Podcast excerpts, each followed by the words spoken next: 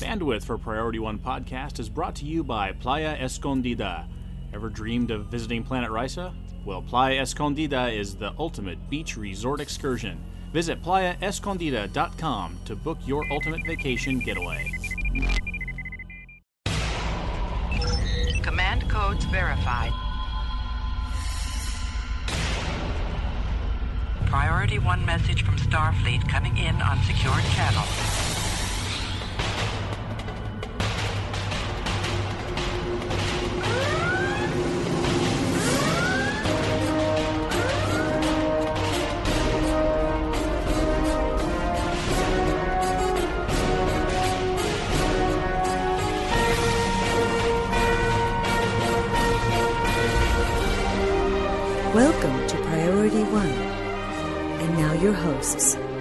Hello, Captains. You're listening to episode 152 of Priority One Podcast, the premier Star Trek online podcast, recorded on Thursday, December 5th, 2013, live on TrekRadio.net and available for download or streaming on Monday mornings at PriorityOnePodcast.com. I'm Elijah. I'm James. And I'm Elliot. Unfortunately, Tony was unable to join us for the entire recording of this episode, as he's currently on a flight from Denver to Wichita. Gobble gobble. However, you will hear him join us for a segment or two throughout the show. You see, our subspace transceivers are quite advanced. Or he owns a TARDIS. We can't confirm either of those things. All right, Elliot, tell us, what do we have in store this week? Well, Elijah, this week we trek out a new show from the creative minds behind Priority One podcast. In Stow News, Q graces players with his talents and launches this year's Winter Wonderland with new environments, new rewards, and a new ship.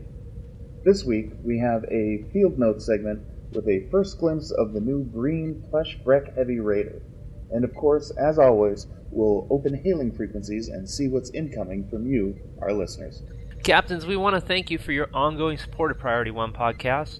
You can continue to support us at Priority One with real world donations by helping us reach our monthly financial goals.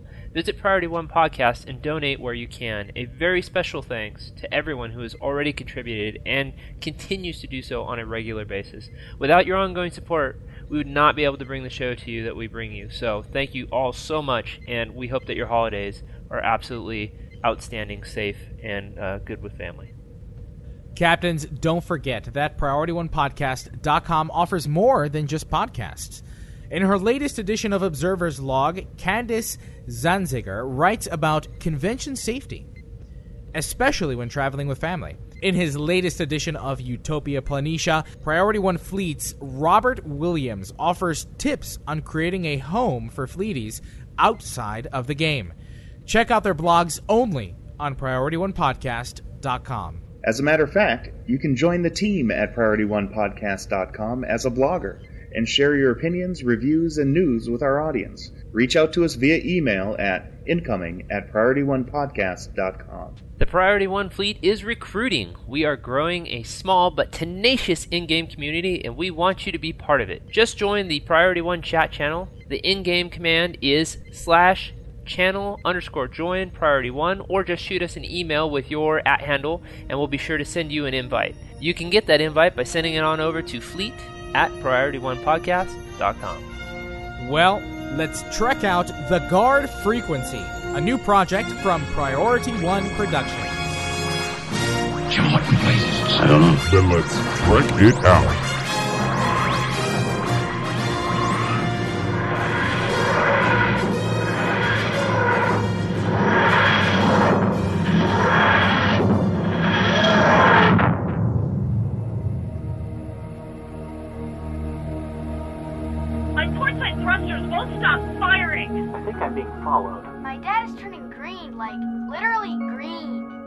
Last nav check put me at Lagrange point 4. This is Control. Be radio. Keep calm and remain on the guard frequency. Well, this week's Trek It Out has nothing at all to do with Star Trek and nothing to do with Doctor Who either. We just couldn't think of anything better to do in post. Um, we've got a new show here at Priority One Podcast called Guard Frequency. We're going to bring you all the news and views on an upcoming massively multiplayer online game called Star Citizen. We just wanted to take a minute or two and introduce the team. Here's Jeff, who runs our Priority One fleet. Say hello, Jeff. Hello. And Lennon, our resident miracle worker and token Brit. Hello. So, Jeff, what is Star Citizen? Well, set in the 30th century, centered around the United Empire of Earth, which could be thought of as a late Roman Empire in space, the game consists of two components Star Citizen and Squadron 42. Star Citizen is a space trading and combat simulator, or to give it the title bestowed on it by its development team, the BDSSE, the best damn space sim ever. Star Citizen will feature a persistent, massively multiplayer universe mixing elements of first person space combat and interstellar trade. Uh, Squadron 42 is a branching single player and dropping co op multiplayer campaign set in the Star Citizen universe. The central theme of the game is citizenship, or lack thereof, in the UEE, the United Empire of Earth, which must be earned through player actions, like completing a period of military service. Once you've reached the lofty heights and have been granted citizen status, citizens will enjoy certain in game benefits, like paying reduced taxes or having an easier access to interstellar trade. But the details exactly are not yet known. The game is currently a unique crowd-funded pre-alpha stage and being developed by Chris Roberts, uh, Cloud Imperium Games. Now, if Chris Roberts' name doesn't sound familiar, maybe his previous titles might, like Wing Commander, Privateer, Star Lancer, and Freelancer, and Star Citizen is very much in this style. So, do you want to get in at ground zero with Guard Frequency? Then why not follow us on Twitter at GuardFreak, Facebook at www.facebook.com slash GuardFreak, and of course our website www.guardfrequency.com. And that's Guard Freak, G U A R D F R E Q. Our first show is scheduled for release December 18th, so tune in and check us out. Now let's see what happened in Stow News. Quick, Tony, Tony, back in the TARDIS! Ah!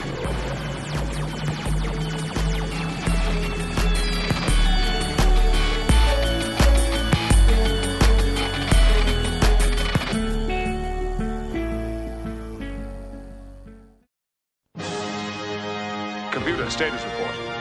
Status. Incoming message. I'm only in the mood for good news today. Welcome to Stow News, Season 8, Devlog number 23. Let's talk about it. Lead content designer Charles Gray announces the next Spire featured project. According to the blog, completing the project, Spire Lounge will clear out the crates in the southwestern room of the Spire interior, revealing a lounge area complete with various chairs, tables, and potted plants. This special project will be available from around 10 a.m. Pacific Standard Time, Thursday, November 28th, 2013, until around when server maintenance starts on December 12th. 2013. So make sure and get on down there and get that project going so you can have a lounge. Ha ha ha ha ha! Tis the season, captains! That's right, the holidays have been here since October 31st, or earlier, depending on which Hellspawn retail establishment you may have walked into. What does that mean for Star Trek Online? Well, Q is back with a flurry! Get it? With a flurry? Get it? That's right, Captains. As of Thursday, December 5th, Q's Winter Wonderland is live on holodeck with new environments, new prizes, and a new ship.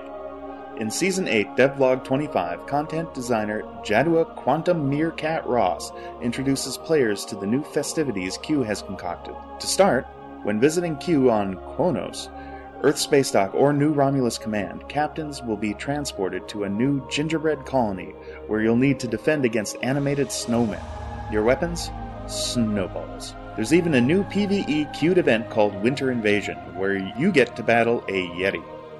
Additionally, this year there is a hidden present containing a winter holiday recipe.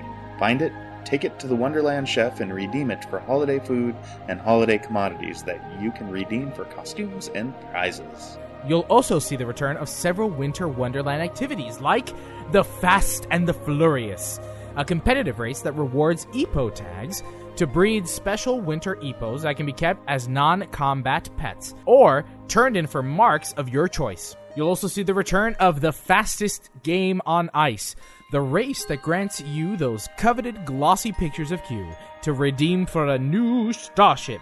You'll also get to fight the snowman that Q brings to life to win holiday commodities, and you'll also be able to find hidden accolades around the map. Now, let's talk some rewards, shall we?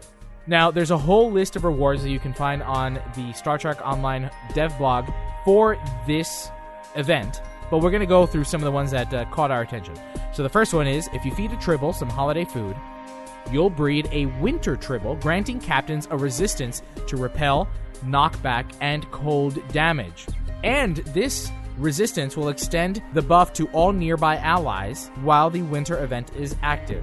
You'll also have the chance to earn yourself a new holiday scarf and winter jacket. There's also advanced holiday weaponry like the snowblower and the big one. This year, you'll be able to earn a green nano pulse lirpa or bat'leth. And last but certainly not least, trade in those glossy pictures of Q to earn yourself a Breen Plesh Brek Heavy Raider starship.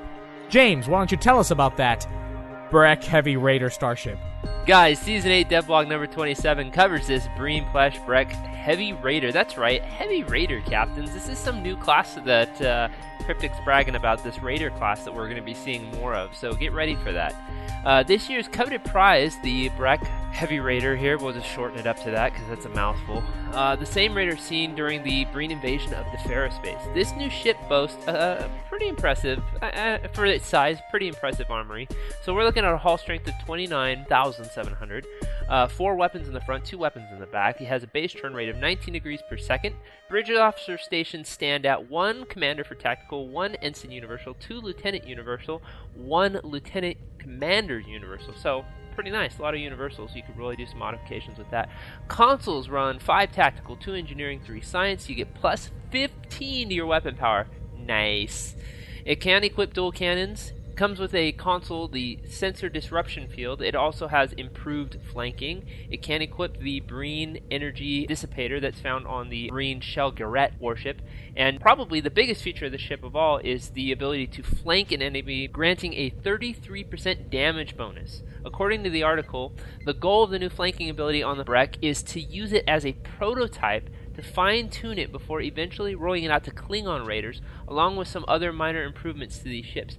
It should be noted that Klingon Raiders will receive a slightly weaker, I said weaker, version flanking bonus, probably somewhere around plus 25 instead of the uh, Brek's 33, okay?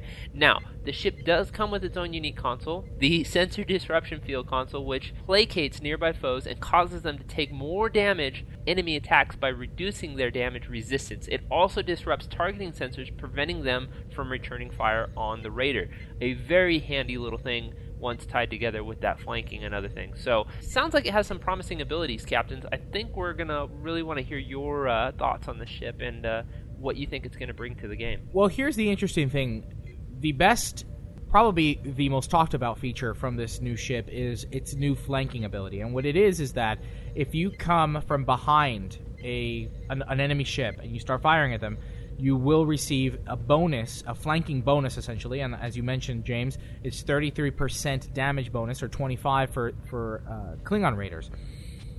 That's pretty big. That's the first time we've seen something like that. Of course, we've seen that type of gameplay on the ground, but never in space.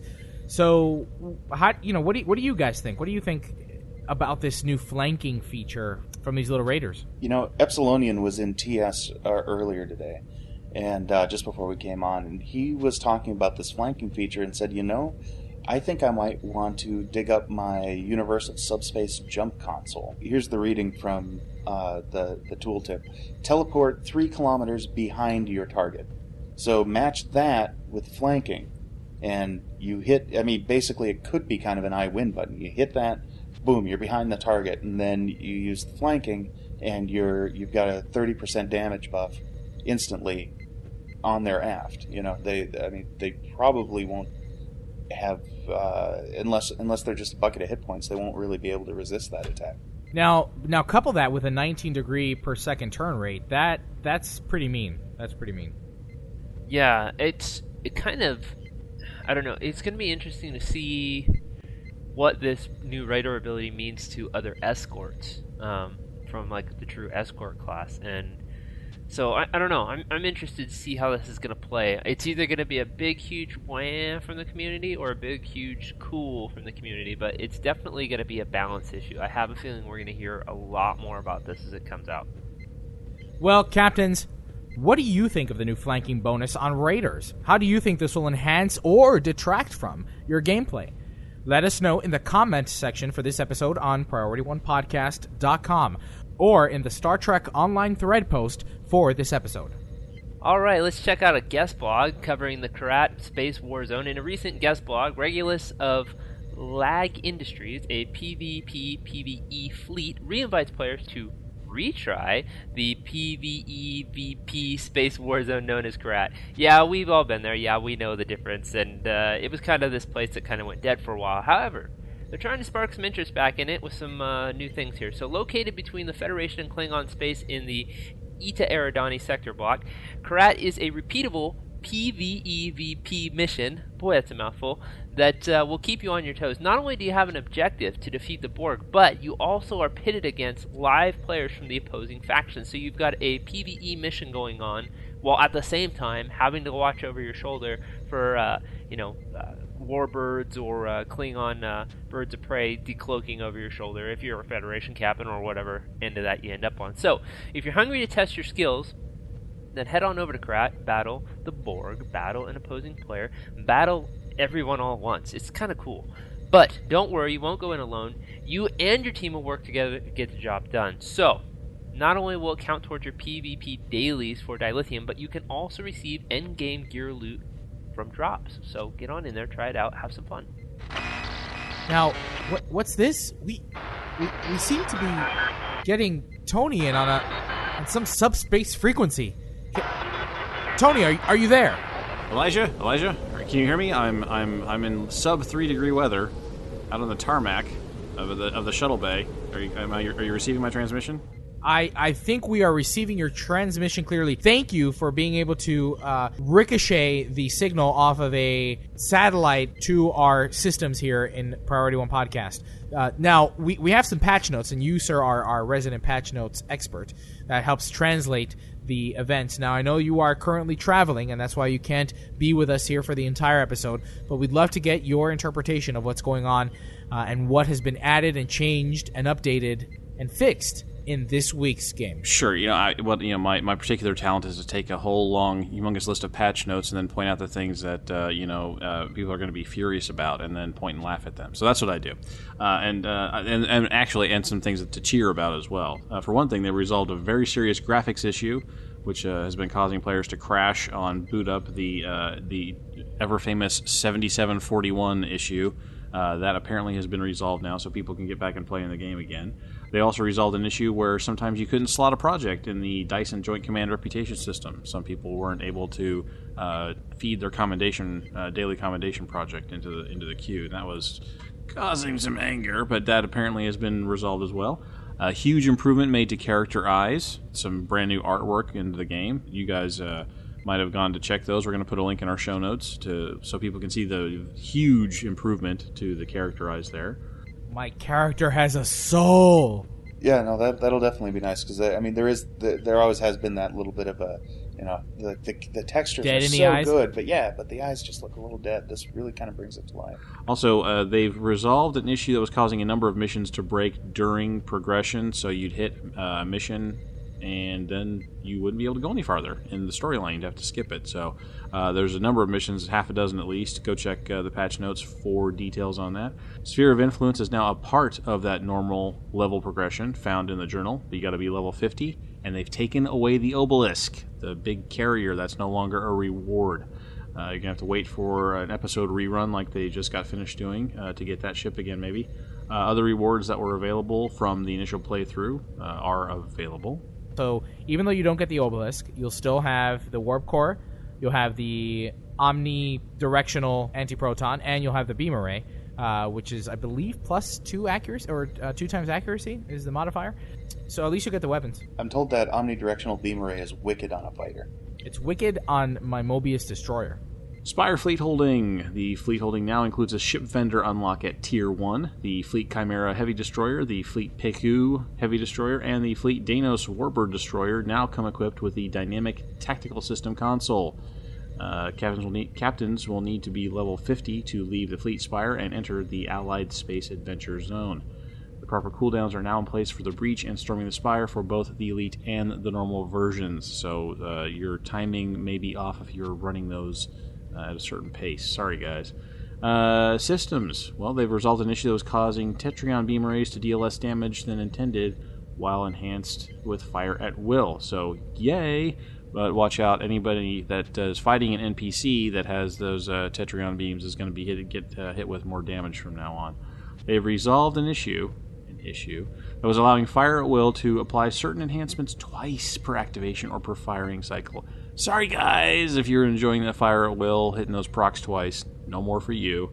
Oh noes, that's right, it's fixed now. But on the other hand, they also result in an issue that was causing certain powers to never ac- apply critical severity damage to successful crits when using fire at will. So your uh, enhancement procs that weren't uh, that will no longer be hitting, but you're going to get crit hits that you weren't getting before. So that kind of evens out, guys. It, it's it's all balance. It's all a, it's a wash, guys. Don't don't cry. So okay, this is a big one, right? So they've fire at will has always been something that's been kind of finicky, right? From, from for several months. So now they've changed it yet again. It was applying certain enhancements twice per activation or firing cycle, which I guess was not good. So I, I guess I would need to see the numbers on this. I I, we, I, I want to hit the, the forums. Maybe we'll talk about this next week. Um, maybe even have the opportunity of touching on this with Epsilon later in, in field notes. Yeah, he was he was also saying that that uh, that according to him anyway, I haven't verified this, but according to him, they they broke it and it's now not procking at all. All right. Well, we'll see where that turns out. We'll see the response on the forums. The team-wide dodge and avoidance bonuses provided by Team Ambush Field no longer stack between multiple instances of the set bonus. Only the highest mark set will provide the bonus to the player's team. So it's no longer an advantage to have everybody slap on uh, that one suit of armor so that the ambush bonus stacks again and again and again. Just have one guy wear that armor. Everybody else can choose something else. Make sure it's Mark 12 though. Uh, the team wide dodge and avoidance bonuses provided by the Bridge Officer trait Veteran no longer stack. Only a single veteran bonus will be applied. So, time to mix up your Bridge Officer uh, uh, layout one more time on your ground fighting. The stealth portion of the Distortion Field, Omega Force 2P set bonus, is now cancelled by outgoing actions, which puts you in red alert. So, no more shooting and firing. I took down a uh, one of those dinosaurs like that. That was kind of fun. Uh, I cloaked and then was just shooting at him while I was uh, cloaked like that. So, sorry guys, no more of that uh, kind of business. So, the resistance buff provided though will persist for the full 10 seconds, even if your stealth is canceled. So you still get the bonus of the uh, of the damage resistance. Finally, on the exchange, we've got some advancements to the duty officers. There's going to be a frame around the duty officer portrait to tell you what allegiance it is. So, no more buying Klingon Doffs and not being able to slot them on your Federation starship because there's overlap, like Orions on both sides, and Klingons on both sides, and Gorns on both sides. Uh, you'll just get a, a, frame around there that says you can use this guy, you can't use this guy. So, that'll be a nice uh, addition. And uh, I think that's about the size of it there. But it was a huge, huge patch. Uh, a lot of things, a lot of fixes. I didn't cover even half or a third of what uh, went into it. Uh, so go check it out and uh, see if there's anything that uh, makes you angry or happy or sad or mad or glad or confused. Let us know. That's right, captains. This week's second community question is What in the patch notes might have changed your gameplay? Let us know, of course, in the comment section for this episode on PriorityOnePodcast.com or on the Star Trek Online forum post for this episode. Tony, thank you very much for stopping in uh, on your busy traveling schedule this week. Uh, we'll see you next week. Absolutely. All right, captains. Well, that wraps up Star Trek Online news. Let's get ready to be introduced to the new Breen Plesh Brek Heavy Destroyer with the help of Epsilon. I'm sure there is an answer. Well, better get some facts. And joining us for this episode's Field Notes is Epsilon, fleet leader of 1st Aquarius Division. And this episode, we are talking about the new Breen Plesh Brek Heavy Raider. We're going to get our first impressions and first reviews of this new ship that can be acquired uh, during Q's winter event this year by collecting all those amazing glossy little photos, uh, autograph photos of Q. Epsilon, thank you so very much for joining us this episode. Pleasure to be here. All right, so this new ship has landed on holodeck and is only available by collecting 1,000 of Q's autographed pictures. Now, uh, captains can go in and do the dailies and, and get the 40 autograph pictures per day. Uh, and after you collected a thousand of them, uh, you'll have access to the ship. Let's talk about um, the basics of this ship. Uh, first off, what does this ship most compare to? If we had to compare it to another ship that players might be more familiar with, what would that ship be? Well, I'd say if you're talking about a Federation character, you'd be looking at the Fleet Advanced Escort. If you're looking at something the Romulans would have, looking a little bit more at the Fleet Mogai. Now, KDF players, you guys haven't gotten a fleet ship that has five tactical consoles just yet, so fortunately, this ship, if you're looking to play like an escort, is going to be your first chance to get it. All you're going to be missing is a cloaking device on it. Ah, but funny you mentioned that it lacks the cloaking device, but it does have a new feature uh, that will be see added to the game later on, and we'll talk about more uh, later on down the road. What is it about this ship that could be most attractive to players? Well, if you like to live fast and blow things up quickly while preferably doing that before you explode yourself, you're going to like this escort style of ship. Now, again, Federation characters don't have access to raiders, and we're not planning on having any sort of access to them. Going to be a little bit more KDF exclusive. The Birds of Prey are the only raiders in the game, and they have cloaking devices, whereas this Heavy Raider does not have a cloaking device. So, if you're going to compare it to anything uh, that you might be flying Fed or Romulan, you're going to be going more with escort like ships, whereas UKDF players are already well accustomed to the sort of playstyle that a Raider would uh, take advantage of the sneak up on people and blow them up while you can. And this ship definitely caters to that. The only sort of bridge officer slot that you have locked into place is your commander tactical slot. Everything else on this ship, the one lieutenant commander, the two lieutenants, and the one ensign are all universals, which give you a lot of diversity on how you may want to build this ship and what you might want to focus on. That combined with five tactical consoles makes this thing very deadly if you happen to get it on you, or more importantly, if you happen to be using it to destroy something else the base hull stats for this ship are actually pretty pretty low in comparison to those other ships. Do you think that that puts it at a disadvantage? Because in comparison, for instance, one would think that the Kumari Andorian escort is a, a, bit of a glass cannon, and that has a hull strength of 32,000, whereas this new playable ship, the Plesh, uh, has a hull of 29.7. It is very comparable to the Kumari as well, if you're talking about something that you can immediately get your hands on. And yeah, it has even less hull, a little less shielding than you got on the Kumari.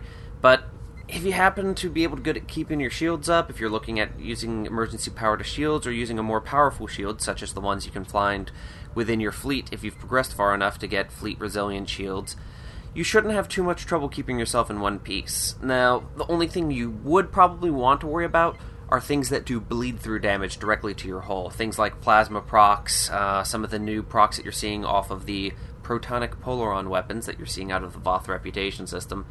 Not going to be seeing that too much from enemy NPCs aside from the Borg when it comes to the plasma burn. But as long as you can keep your hull in one piece and you keep your shields from going down, the usual way of living as an escort, you shouldn't have too much trouble using this ship.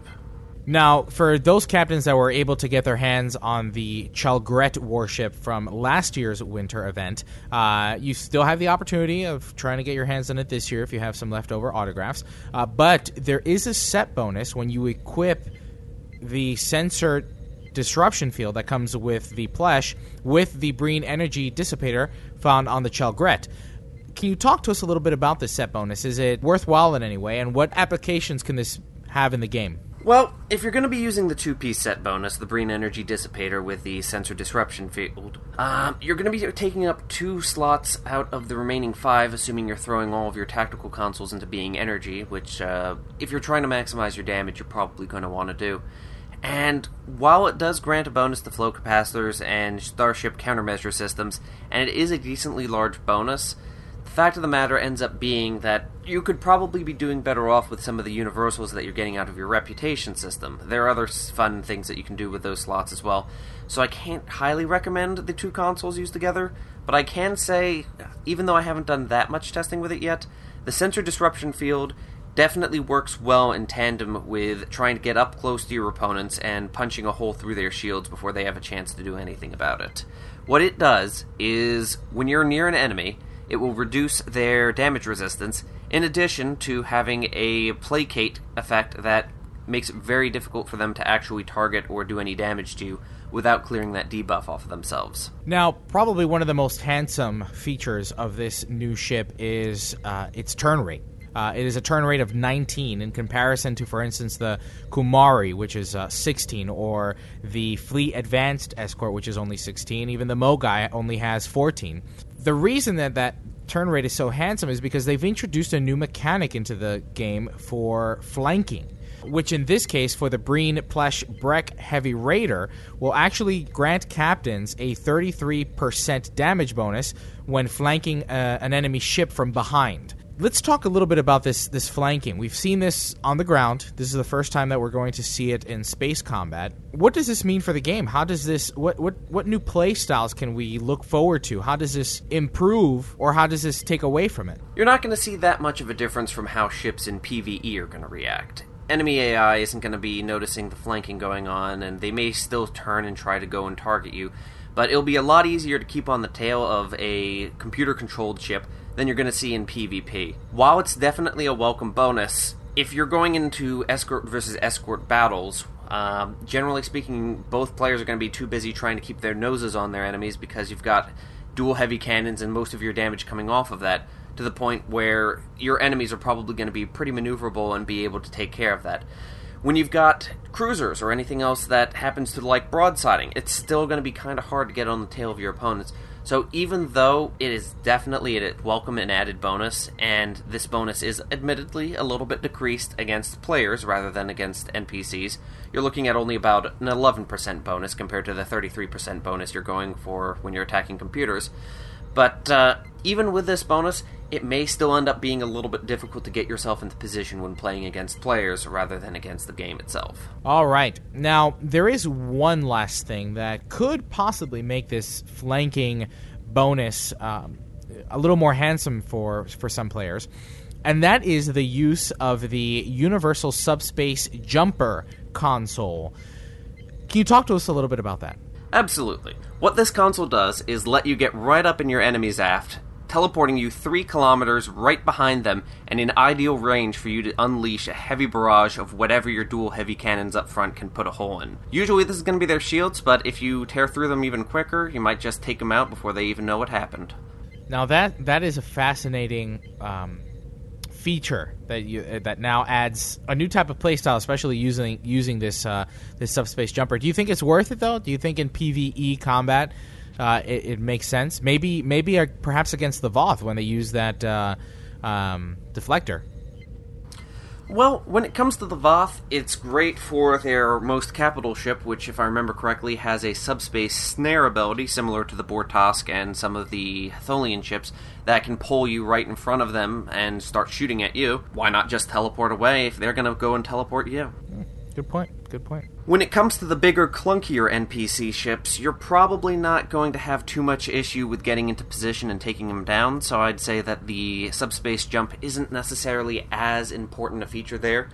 But if you're in PvP, might not hurt to consider it. It's not necessarily something that you might want to dedicate one console slot to, especially given all the other very nice consoles that you have access to.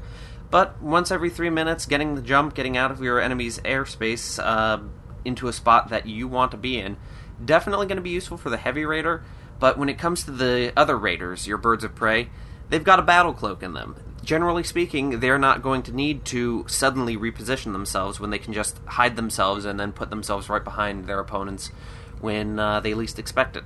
Now, how can players get their hands on the Universal Subspace Jumper? Good news for the KDF is that it's available through the C Store, available off of the Shitang Bird of Prey, whereas Federation players, unfortunately, unless you have your hands on a couple of old lock boxes, you're probably going to have to look this console up on the exchange. This comes from the golden era when Cryptic allowed cross faction consoles to drop from lock boxes. This cross faction console will allow Federation and allied Romulans to get access to the subspace jump, which normally would only be found on KDF ships.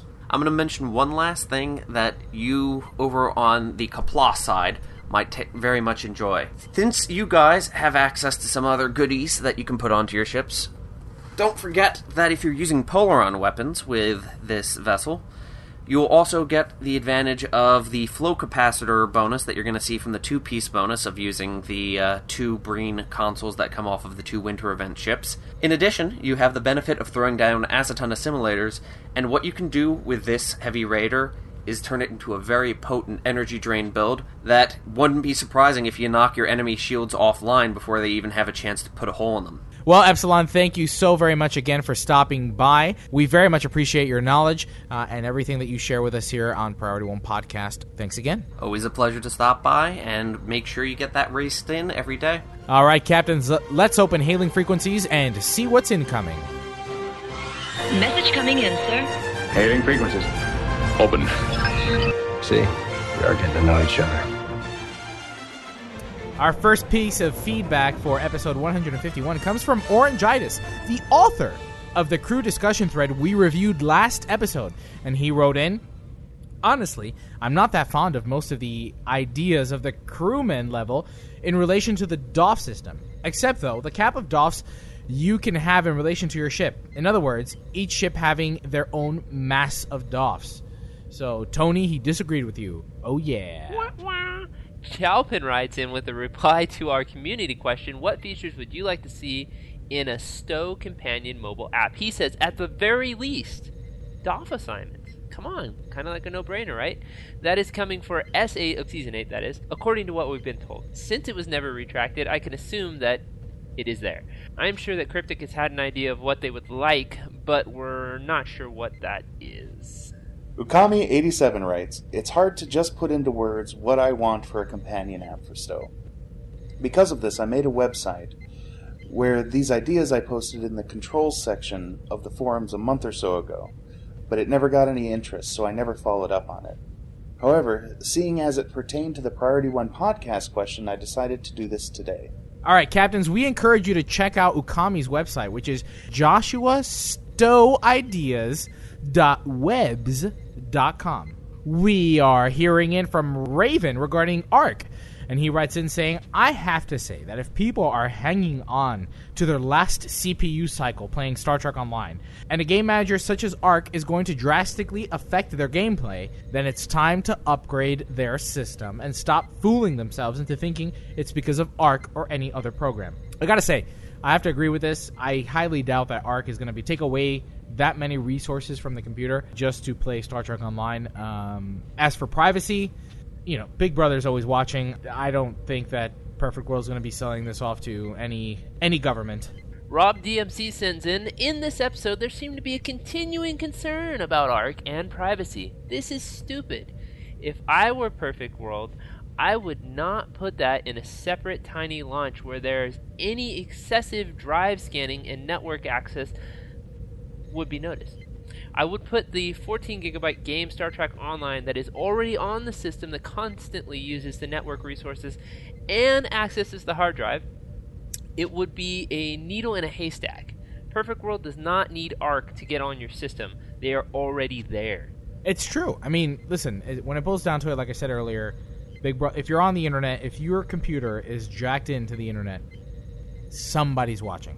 Woody Valley writes, Good discussions all around. Have a good Thanksgiving, USA. Thanks, Mike. Rogue Jawa writes, As far as a crew system, I rarely ever look at it.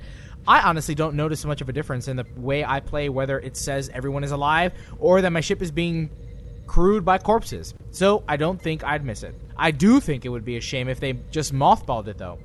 Elijah's idea would make it feel much more Trek to me. That is, having your ship debuffed until you get to a starbase to replace all of the little Ensign Sam Lavelles, Sito Jaxas, and Tauriks that you need running around the lower decks to keep things going. Maybe it should involve a torpedo firing animation and bagpipes. kidding, kidding.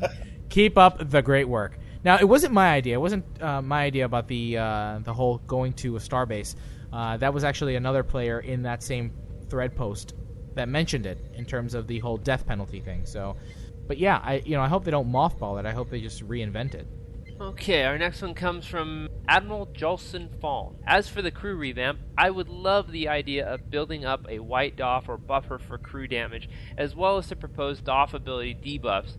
This would add a new strategy to the game and an interesting mechanic for death besides our timeout corner. The crew mechanic should give cruisers a sort of a buffer for subsystem damage.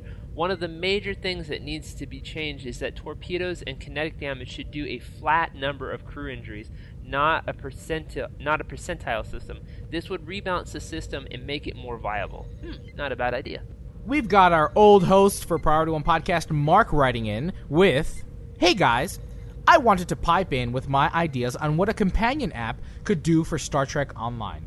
First of all, there is the simplest implementation allow the app to manage DOFs at special events that can only be activated when away from the main PC for the DOFs things like battle on the second watch while you were asleep, while you were asleep, and captains on vacation scenarios where the DOFs had to step up and help bridge crew make it happen. This alone would ensure it was using the app, an quote unquote off main DOF engine, even if just standalone would be amazingly welcome. Also, adding in functionality to tie the tablet or phone to your in game experience would be fun, but I am afraid it might be distracting as well, or be of such an advantage that people forget to pay attention to the main game.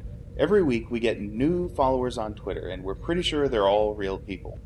Thanks to everyone who's jumped on the Priority One social media train. Be sure to keep up retweeting and favoriting all those lovely messages on Twitter.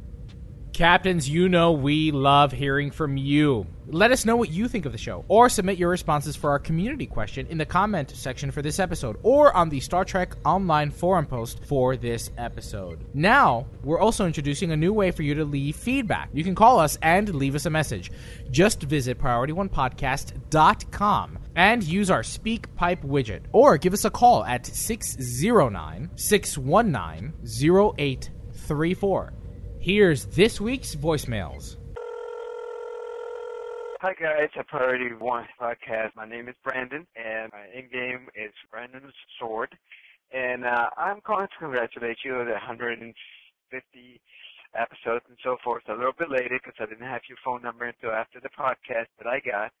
And uh, but I wish you the best, everybody. I've enjoyed your podcast immensely. I found a lot of great information game. I've been playing the game for about three years, and uh, and you can ask one of the devs and stuff like that, what is that little blue guy that looks like he's walking and so forth that that that's on the um, on the ground battle zone and stuff like that. Sometimes I pass at it. I know there is some kind of buff or debuff and stuff like that.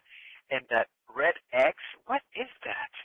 Uh, I mean, what kind of buff or debuff is that, and so forth? I'm I'm just curious. But uh, thanks a lot for everything. You guys have been great. Uh, you know, I, I learned a lot for you guys, and I love getting all the information that you got about the game and stuff like that. And uh, well, I hope you guys play this on your show if you get a chance and stuff like that. But if you contact the devs, say to the devs for me, congratulations on everything. This this is a fantastic new game, and you know, I love the boss and stuff like that. So uh, give my best, and I hope you guys do well. And uh, another 150 um, podcast for you guys. Be well, live long and prosper. Qapla'. Hey guys, DJ Summerwolf here. Just wanted to call and wish you all happy Thanksgiving and uh, remind you not to eat too much because then you'll be sick. Talk to you later. Bye. A special thanks to everyone who left us a message. Be sure to reach out to us. Again, use our SpeakPipe widget on PriorityOnePodcast.com. You can give us a call at 609 619 0834. And if neither of those work, shoot us an email with a short MP3 recording. You can send that recording to incoming at PriorityOnePodcast.com. Well, that wraps up episode 152, recorded live on TrekRadio.net. Remember, every Thursday night we are live, recording on Trek Radio, starting at 10:30 p.m. Eastern Time, 7:30 p.m. Pacific. As you know, captains, we love hearing from you, our loyal listeners. If you have a suggestion, an idea, or a topic for any of our segments, or you have general feedback about this episode, our email address is incoming at priorityonepodcast.com. You can also send us a voice message through our SpeakPipe widget, a telephone call, or record your own short message and email it to incoming at priorityonepodcast.com.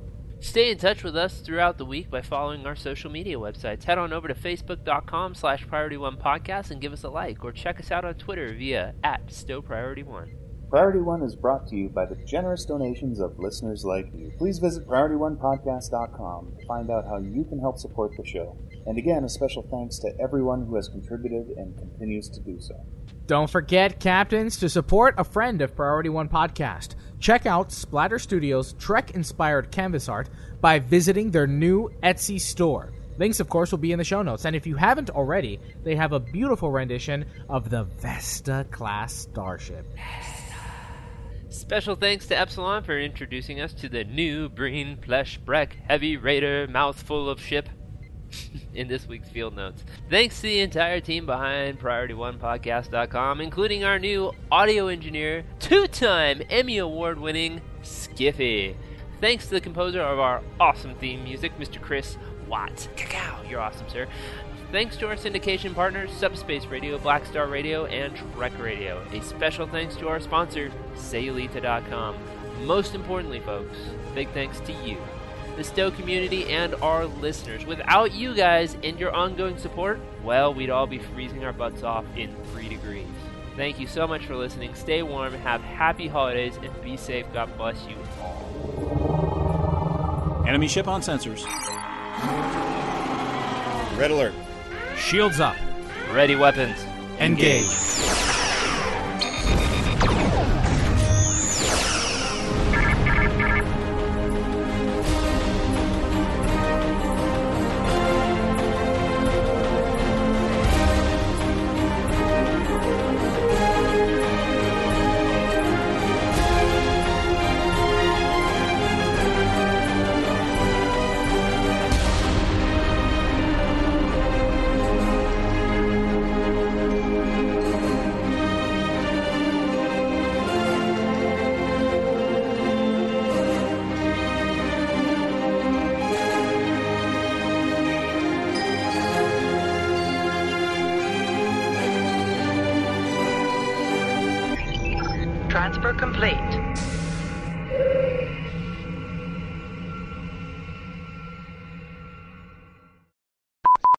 right, captains. Well, that wraps up Star Trek Online news.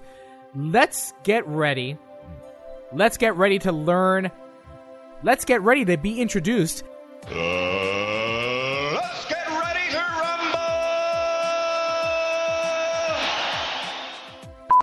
You can join the team at PriorityOnePodcast.com as a bla- uh, as a badger.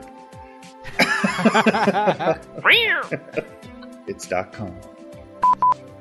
This week, uh, Orange, orangitis. This is, but it's episode one fifty. Episode one fifty one. Are you okay? You sound No, like you're. I'm having a, I'm having an aneurysm. Leave me alone. Leave me to die. He started the episode yeah, but by this saying, is feedback. Oh, yeah, from but this is feedback for episode 151. I think he can handle this. I can't handle this. All right, feedback in three, two. Hello, captains. Feedback f- four. Don't sound like you're What? suffering for the sweet love of God. That's my You normal what? I'm- voice. Captains, put me out of my misery. just, just shoot me. Phase me, bro. Phase me. God. Oh, feedback. Oh, feedback. feedback. This is the Hey, soul-crushing all right. tone that is my life. Do you know how cold it is here? Ask me how cold it is. Shouldn't you be talking higher than? Elliot, how cold is it there in Minnesota? It's three. It's three. Negative. The temperature is three.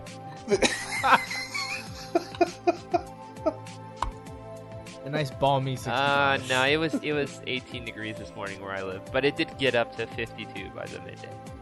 And I'm in Central California. With a 25, negative 25 degree wind chill on top of that. Oh. What do you wear? Do you have to dress? Do you have to like? Do you have to cut open a bear and like get inside A it? tauntaun. yeah. So Orangitis in last week's episode wrote, honestly, In la- it wasn't last. You see, that's why I wrote last episode because it wasn't last week. Maybe if people should read the notes before you get on the show, then perhaps we wouldn't be having these problems. you know what? I'm starting this one. All right, we've got feedback coming in for episode. Orangitis. You've got a case of the It's orangitis. three. All right. and the link is right there. and the link is right there for those of you listening. For those of you who have access to this Jesus. doc, which is the three of you, so All right, captains, we encourage you to check out Ukami's website, which is Joshua. Go ahead. Oh, okay. Go ahead, just spit about to that do out. Go ahead. Come on, cool guy. So Mark, our very own Mark of uh, historic P1 fame, uh, writes in. Oh, it's our mark. Oh, Didn't I just say that? Didn't I just we, like for the last thirty seconds? Isn't that all I've been talking? Dude, listen, Dude. it's like 78 Look, degrees here. look. Okay. Look, Mandroid. Mandroid just had his generations data moment where he's like, I finally get it. yeah. The guy in the gorilla suit can stay, but the Ferengi's gotta go. You know, yeah. He just, Uh, so I While think you were asleep, Yeah. the Borg decided to invade. right, seriously. will you So stop? I think, I he's think he's having a hard ab- time. His tongue is going numb. Okay, his eyeballs are frozen. Let the guy read. Elliot, take Twitter and Facebook. Uh, all right, nothing in from Facebook. Okay. Um, That's why he gave it to you.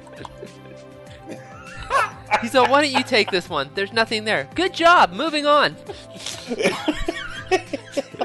and I'm out. I'm done. I did it. Okay, I'll read the I'll read the blurb thing. I can Why read don't you the ask him what the temperature is over Elliot's like, I'm gonna, I'm gonna go, I'm gonna go, I'm gonna go sit on a blowtorch. I'll, I'll see you guys next time. you know? Every week we get new followers, and we're pretty sure they're all real people. Thanks to Who everyone. wrote that? I don't know. I, I like it That. though. I really like it. God Almighty. no, we. Ha- I have not been reading it. I have not. This is my last week. I just want you guys to know. Okay. Tune in next week for Guard Frequency. As we... Starting at 10:30 p.m. Eastern Time, 7:30 p.m. Pacific. And why would we bother to mention Central Time? If you can't do it's- math, 'cause it's too three. bad. Because it's three years, so we're just not even going to mention the entire time zone because it's three. They can't, uh, they can't do math there because their fingers are frozen. Lead content desire.